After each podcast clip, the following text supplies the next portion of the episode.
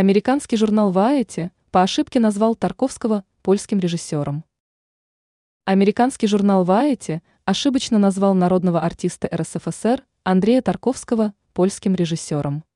Опечатка была выявлена в примечании к статье информационного агентства. Сообщается, что журналист Ваэти побеседовал с режиссером Алексеем Германом-младшим.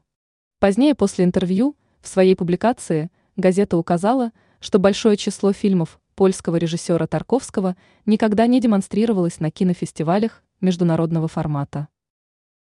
Досадный конфуз. Народный артист РСФСР Андрей Тарковский родился 4 апреля 1932 года в населенном пункте Завражье Ивановской области.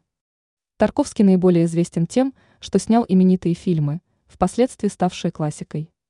Так, за авторством режиссера свет увидели такие картины, как Андрей Рублев, Иваново детство, Солярис, Зеркало, Сталкер и многие другие. Ранее сообщалось, что в Москве в феврале назначен суд по иску Российского авторского общества к певцу Филиппу Киркорову.